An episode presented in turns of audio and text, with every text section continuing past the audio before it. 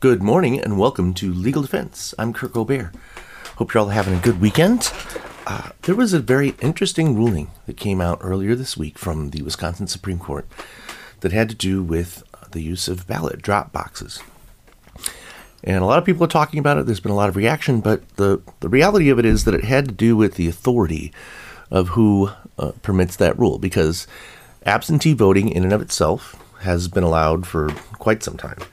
And the question is whether these ballot drop boxes can be used when it's the Wisconsin Election Commission that um, permitted by their own rule uh, and not the legislature itself that set up ballot boxes. So it, the opinion has nothing to do with um, whether it's a good idea, bad idea, uh, or whether it's fair or not fair. It has to do with whether who authorizes it, because the legislature has to. It's the kind of thing that the legislature has to make a law regarding. So, fine, you know that's that's interesting. That's kind of a technicality type issue on the law, but uh, immediately it resulted in people claiming that hey, this we should go back and look at the 2020 election, and this rule should apply, and this should uh, retroactively um, invalidate a bunch of votes.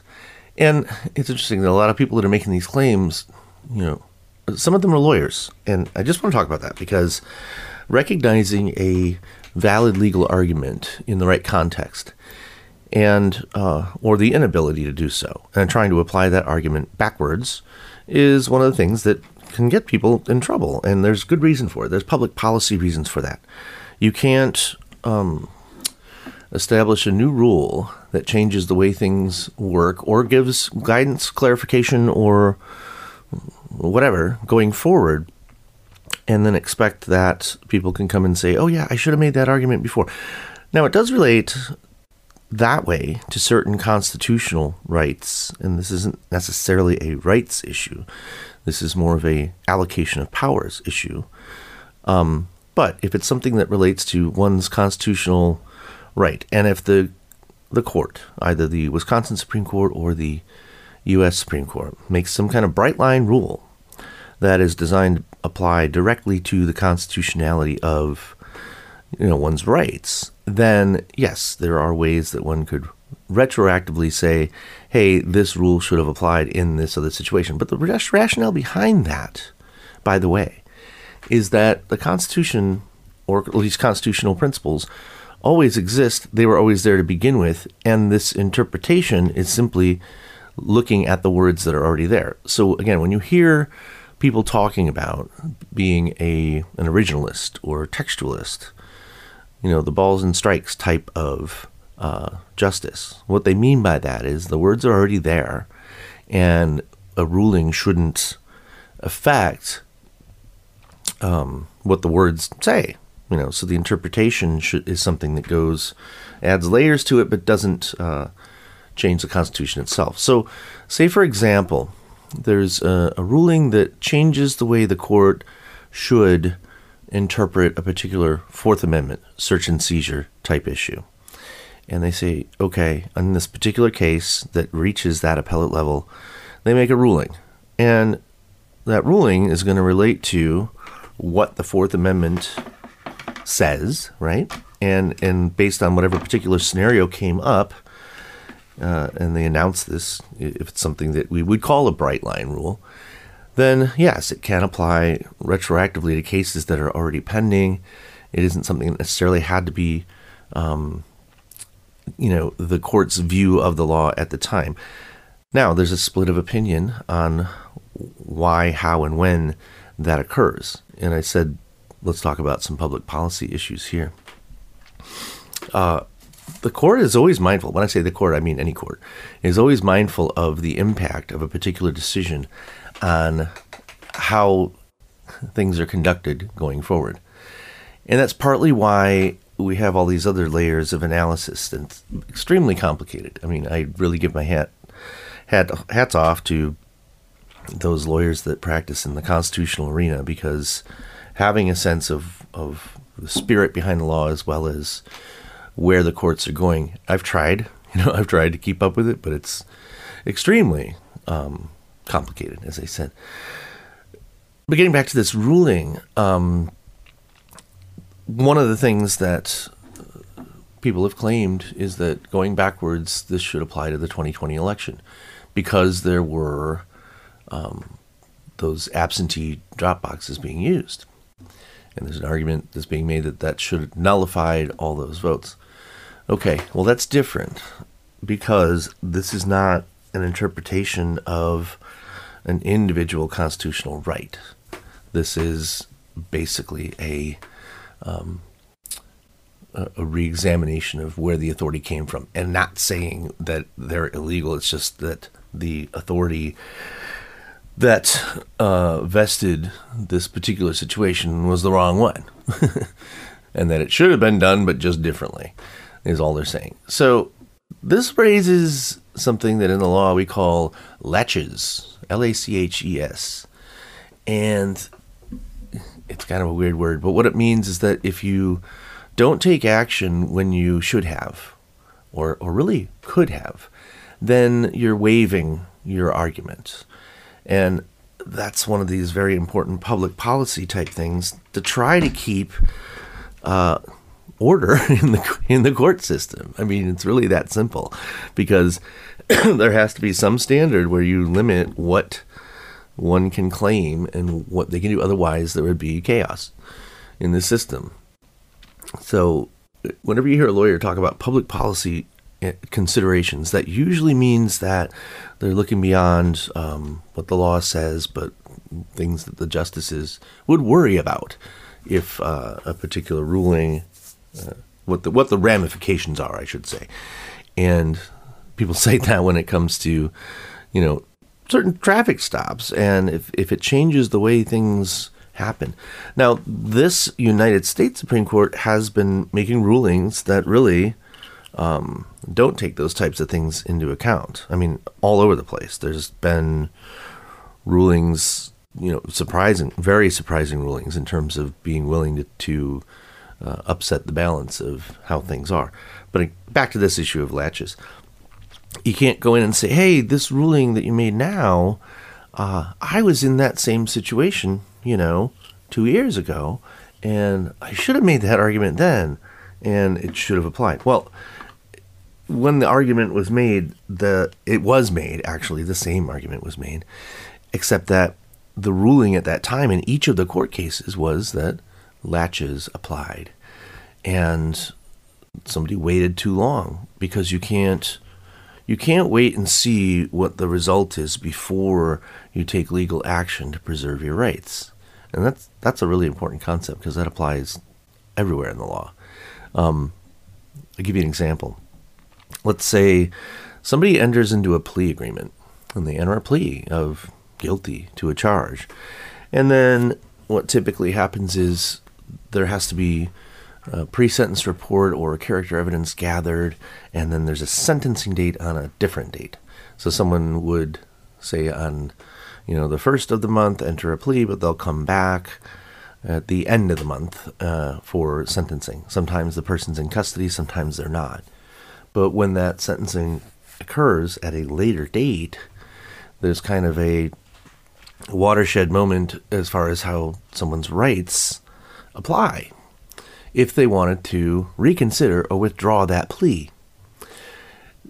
So, in other words, there's a difference before sentencing or after sentencing. You can't, well, you can, you still can move to withdraw the plea, but the point is it's much harder by definition to do so if it's after sentencing because they don't want people to wait around and see what their sentence is. And if they like the sentence, they won't try to withdraw their plea, but if they don't like it, they will. Because that's not supposed to be a reason to withdraw one's plea.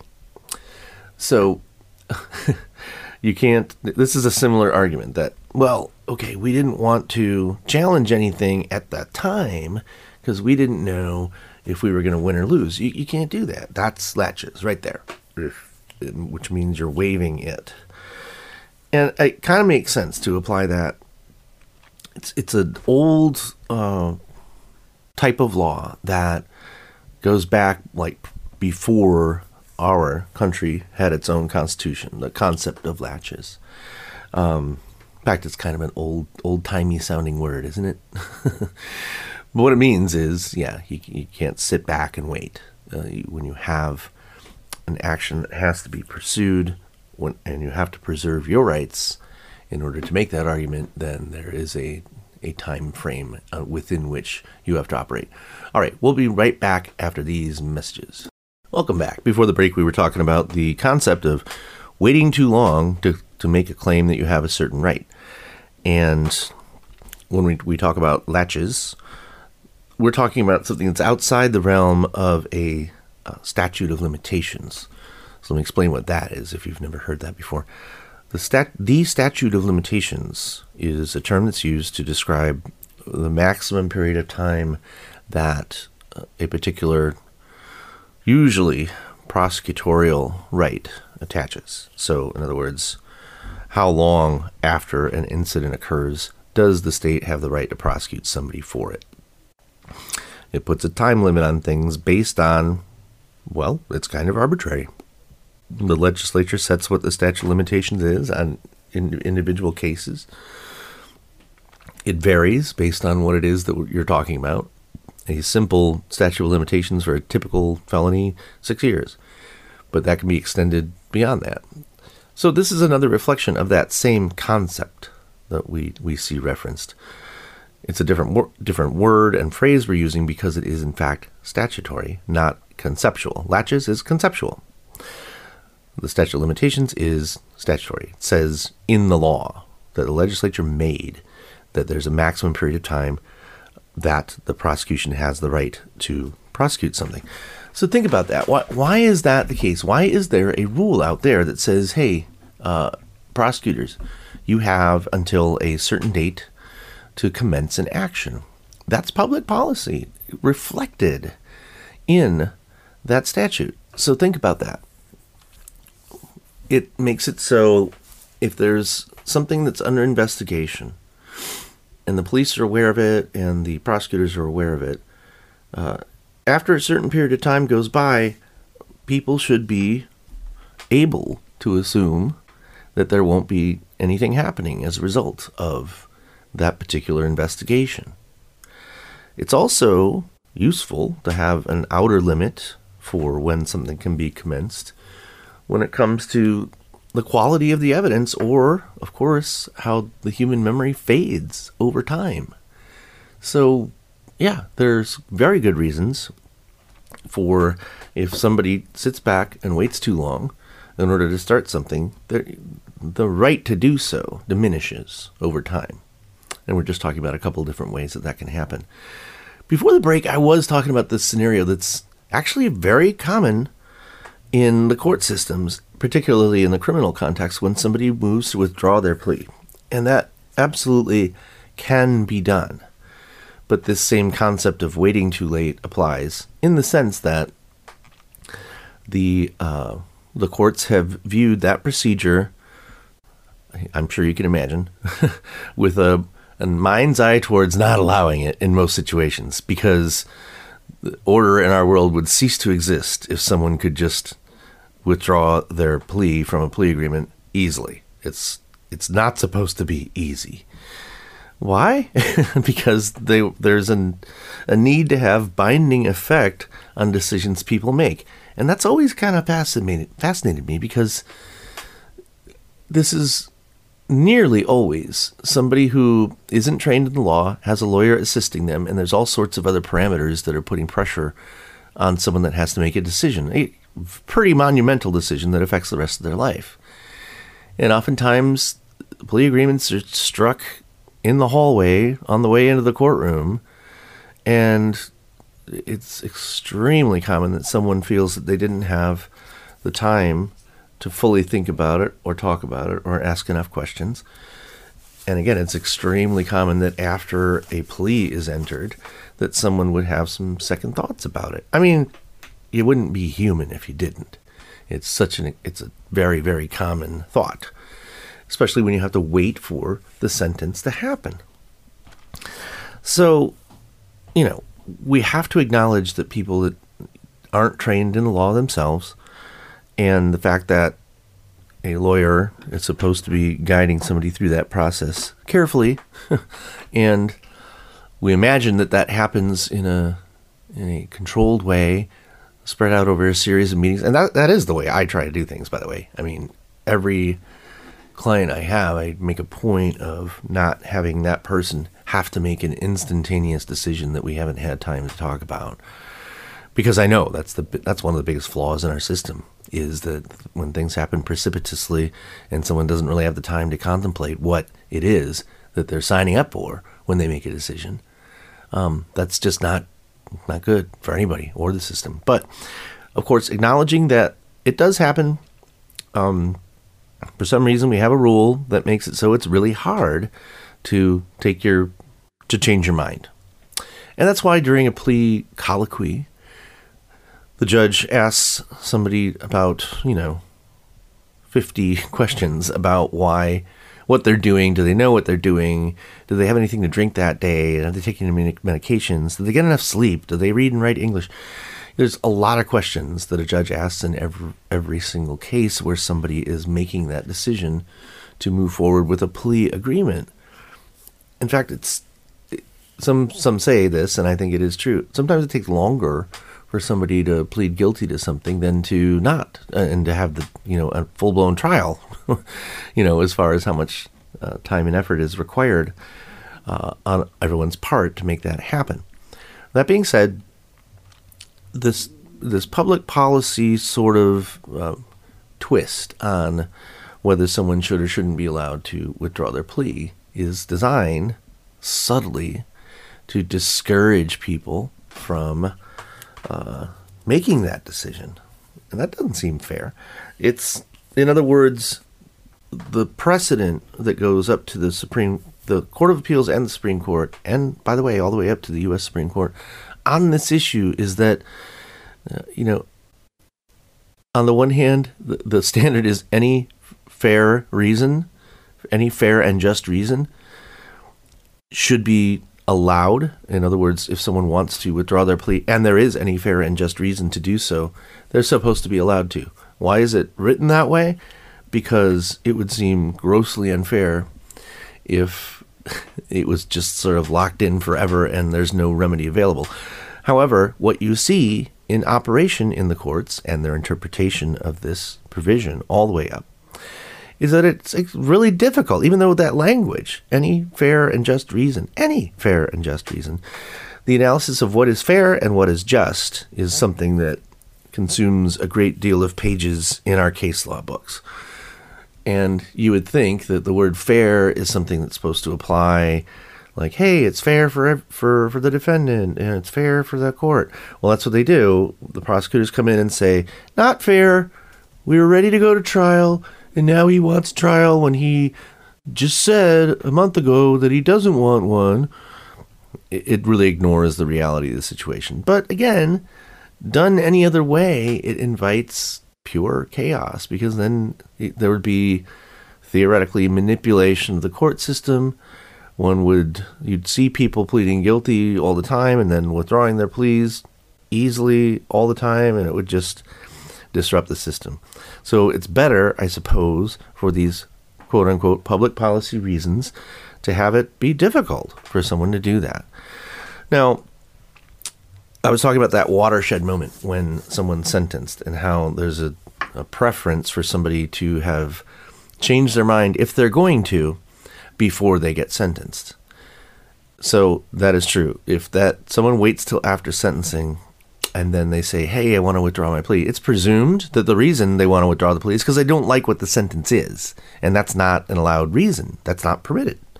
You can't say, "Oh, I, I was hoping for a different sentence, but I got a bad one, so now I want to go back and change my plea." In fact, the major component of a plea colloquy in court when a judge is asking a defendant if they know what they're doing and if they want to proceed is making sure that person knows that the judge doesn't have to follow a plea agreement. The judge could, if he or she felt it appropriate, sentence somebody up to the maximum penalty. And someone's required to acknowledge all that verbally, out loud, on the record, before a judge accepts any plea. So it's you know, it's sort of on that basis where we take so much time, you know, time. It takes, you know, I don't know, 20 minutes to ensure that someone says all the right things under those circumstances in order for the plea to be, you know, ironclad, so to speak. And then uh, when someone doesn't get what they were hoping for, and then they say, oh, yeah, I had a reason to withdraw my plea. It's more than just the fact that I don't like my sentence, it's other stuff too. And here, here's why. So, yes, the, the court will apply, you know, a, a an argument similar to laches, where if you waited too long. And by the way, a bad sentence isn't a reason to withdraw a plea. That's not a basis. It simply isn't. So the argument that one it has to be something else, and it's presumed that if the sentence is bad and one waited till after the sentence happened, that that's not legit, so to speak. All right, I know that was complicated, but we'll be back right after these messages. So during that last segment, I'm sure some might perceive that I was at least implying that our system would be better if we just freely freely allowed claims like, "Hey, I want to go back in time and change things and start over again," are um, grossly unfair. And you're you're right. I mean, I do feel that way, um, but it's it's complicated because in order to make things work, sometimes you gotta take into consideration the fact that it's just not a workable solution to think about it any other way. And it, it, never, you never see decisions that come right out and say that. You know, like, hey, any other way of looking at this would would be really hard. so let's do it the easy way.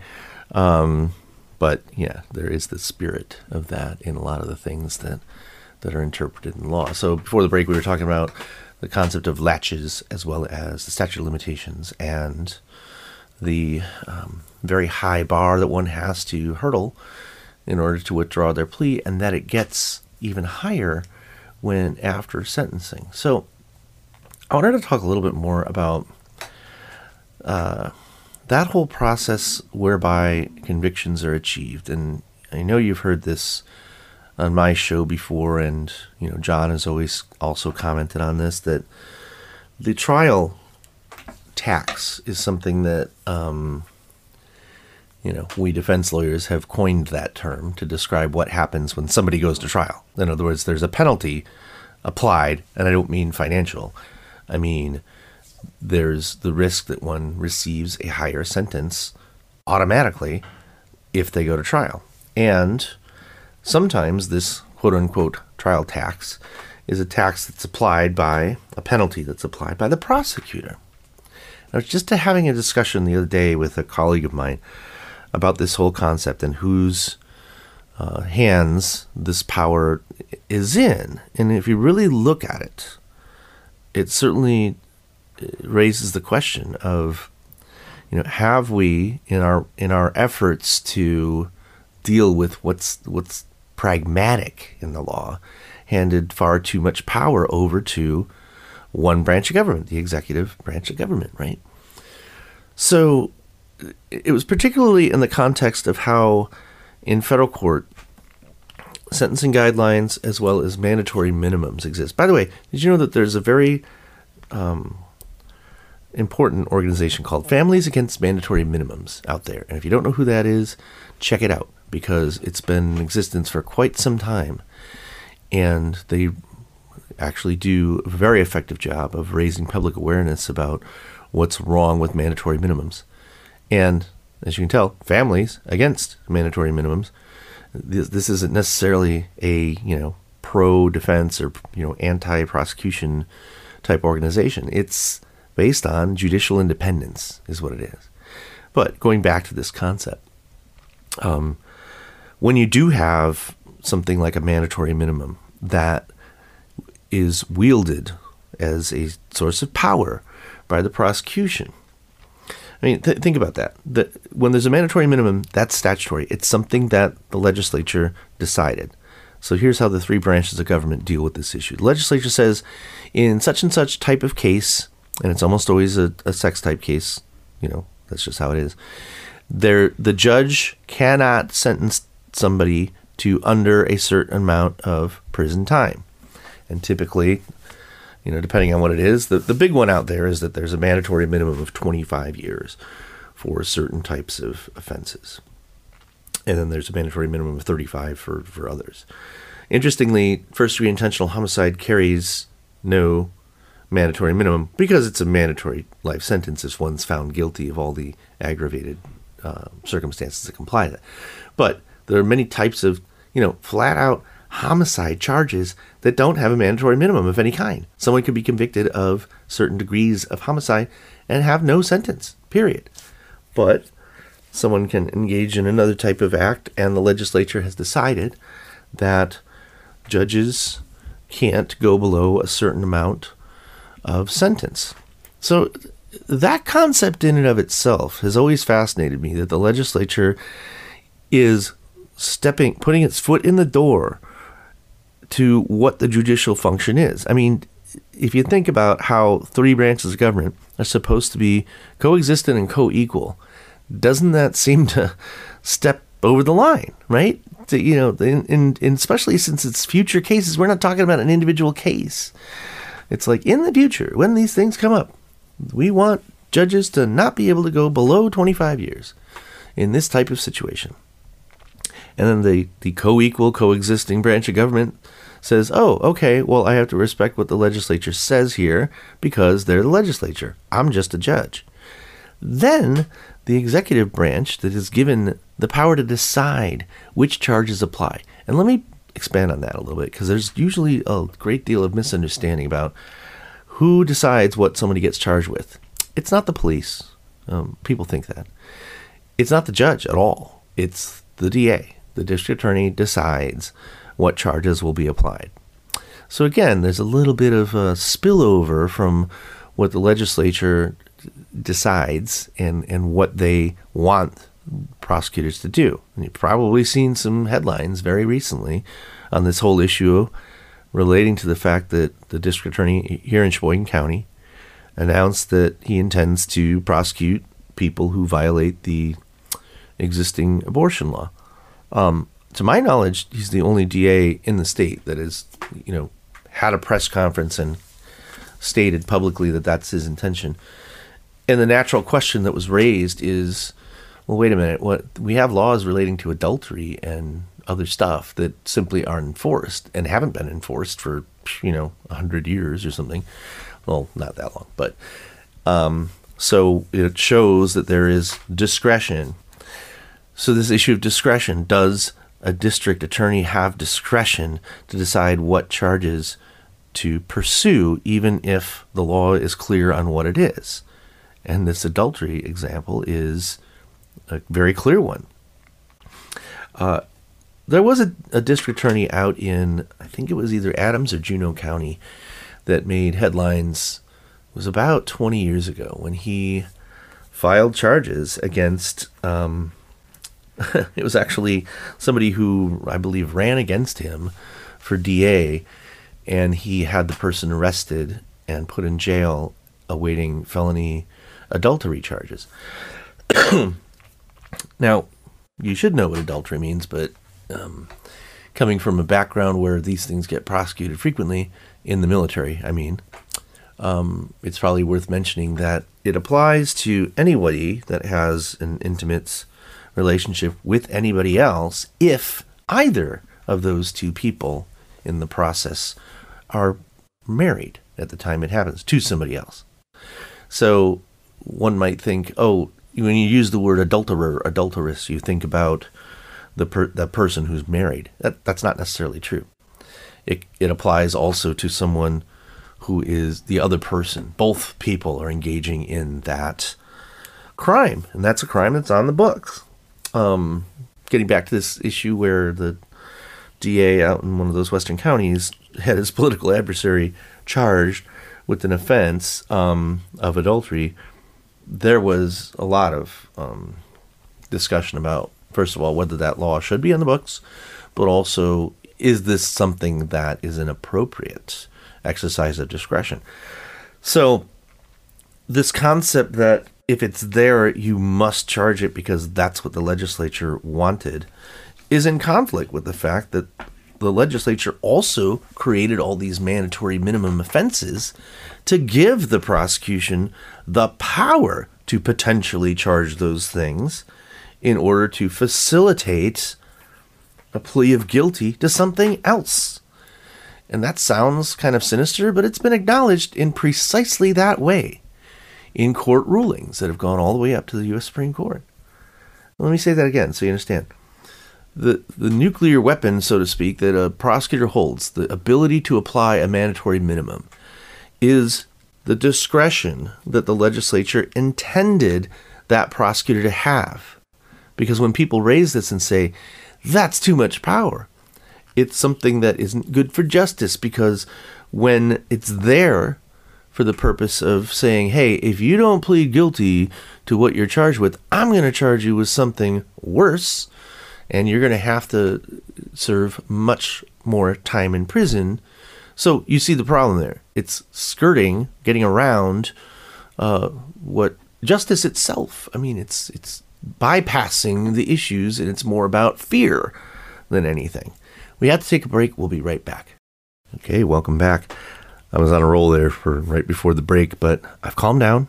I've taken a sip of my coffee. I've uh, stopped hyperventilating. But the thing I was getting so worked up about is this concept that the the let the con- the yeah, the interpretation of laws when when a prosecutor says, "Hey, the legislature said this is the law. It's my job to enforce that law to the letter of the law.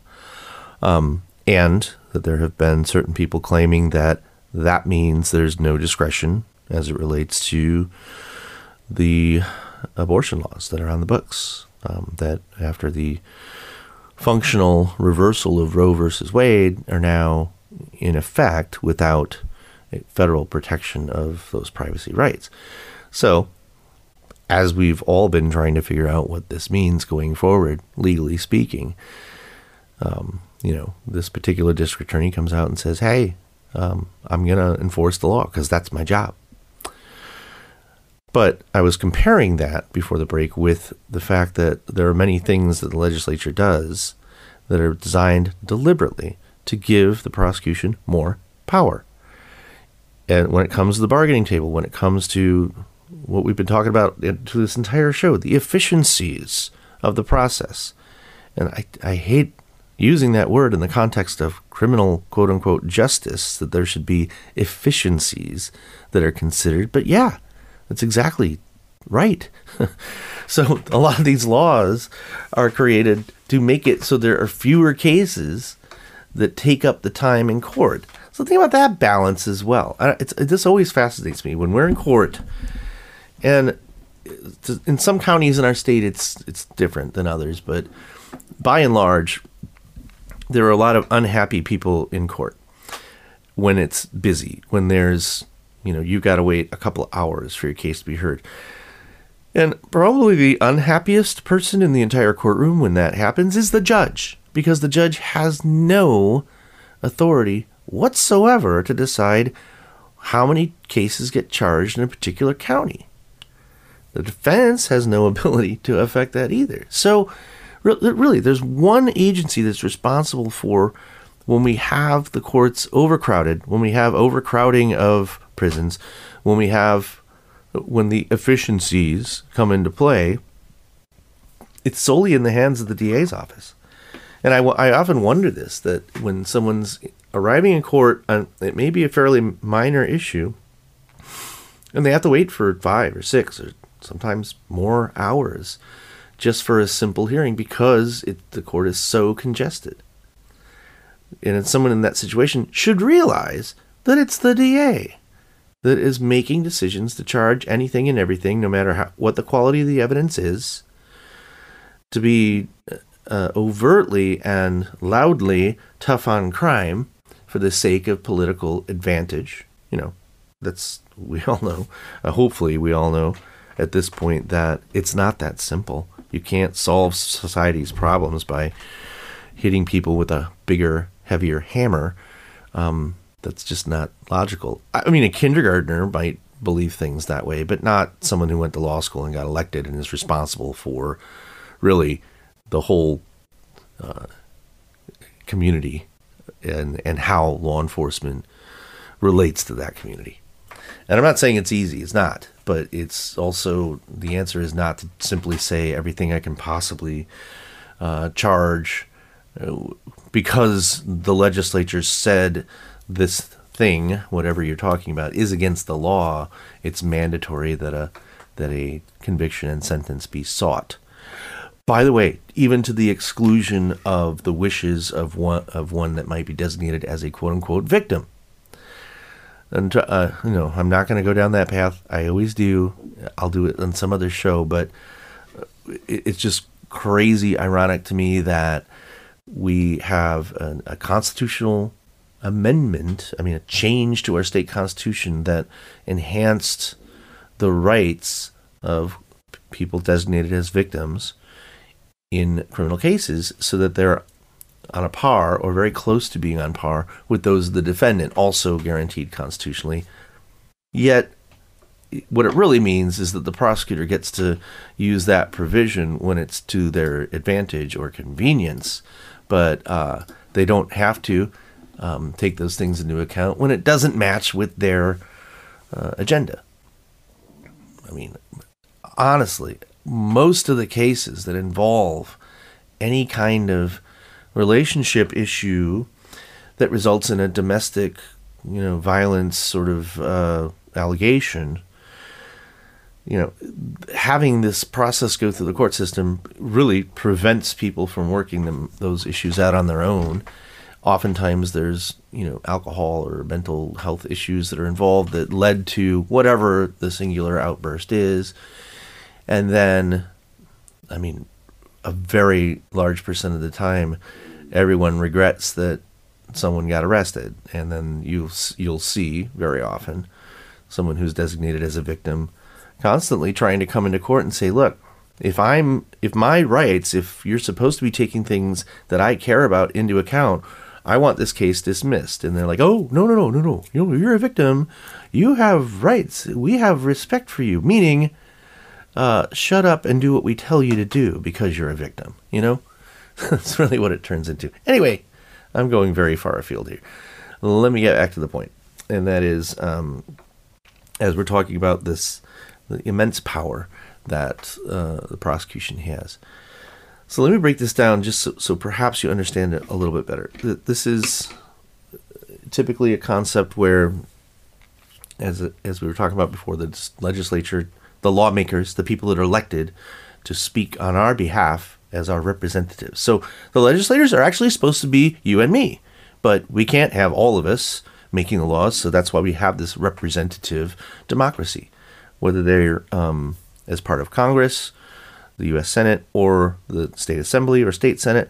These are people that get elected to be our voice. That's who they are. They're us. I mean, functionally speaking, that's us.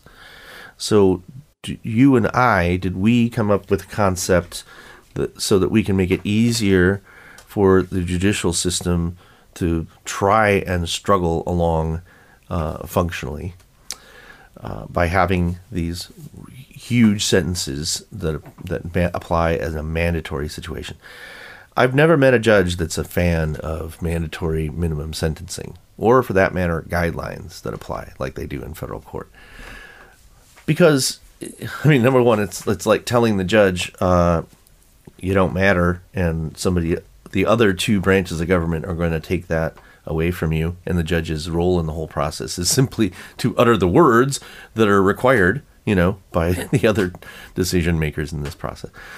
I, I know I'm being a little bit facetious, but going back to the fact that rep- the representatives of the will of the people are making these laws. So, on behalf of you and me, the, there are lawmakers that decide they're going to equip the prosecutor with this very, very heavy ammunition in the process, and also at the same time tie the hands of the judge, who's also elected, by the way, um, and the DA is elected. Everyone's elected, right? So, what that does is it makes it so you've heard the expression the tail wags the dog, and that's absolutely applicable here.